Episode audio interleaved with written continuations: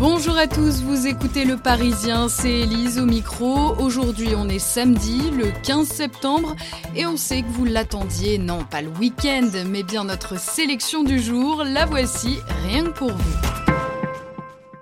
C'est une petite révolution dans les usages de la santé. À partir d'aujourd'hui, la téléconsultation médicale est remboursée par l'assurance maladie. Un dispositif attendu de longue date. Il était prévu depuis 2010. Mais figurez-vous qu'il s'agit de l'un des plus généreux d'Europe. En théorie, pas de reste à charge pour les patients qui ont une complémentaire santé. Attention toutefois, ces consultations à distance devront répondre à des conditions très précises. Par exemple, pour téléconsultation, il faudra avoir vu son médecin traitant dans les 12 mois précédents. Pour ce qui est des tarifs, ils sont quasiment identiques à ceux pratiqués en cabinet.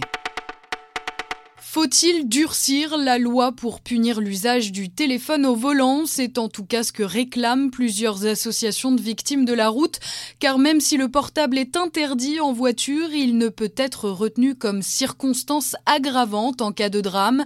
Pour rappel, téléphoner en conduisant multiplie par 3 le risque d'accident.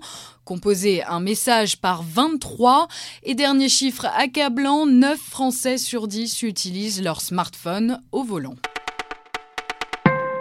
L'équipe de France a beau être championne du monde, cela n'empêche pas la Fédération française de foot de voir toujours plus grand. Elle a donc décidé d'ouvrir à Clairefontaine un laboratoire de la performance.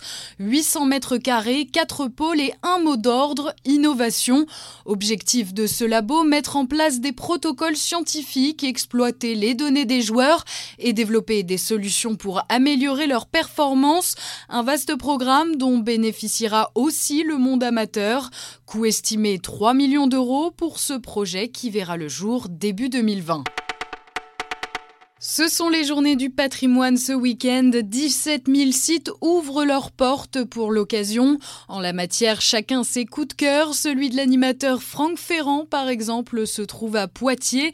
La chapelle des Feuillants, c'est son nom, une chapelle néoclassique assez spectaculaire bâtie en 1829. Son volume, son décor et sa situation en plein centre-ville valent le détour, selon ses mots.